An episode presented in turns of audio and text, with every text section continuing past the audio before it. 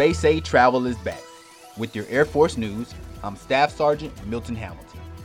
Air Mobility Command's space available flights are now reopened for uniformed service members, retirees, dependents, and reservists to travel within the United States and overseas.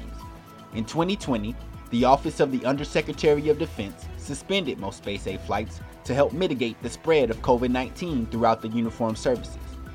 Travelers wanting to fly overseas may still be required to complete medical screening procedures and must adhere to any testing requirements listed within the Electronic Foreign Clearance Guide.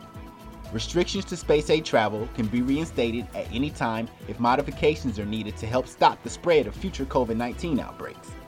Any future curtailments of space A travel will be to ensure mission readiness and the ability of the Department of Defense to project mobility air power and global reach.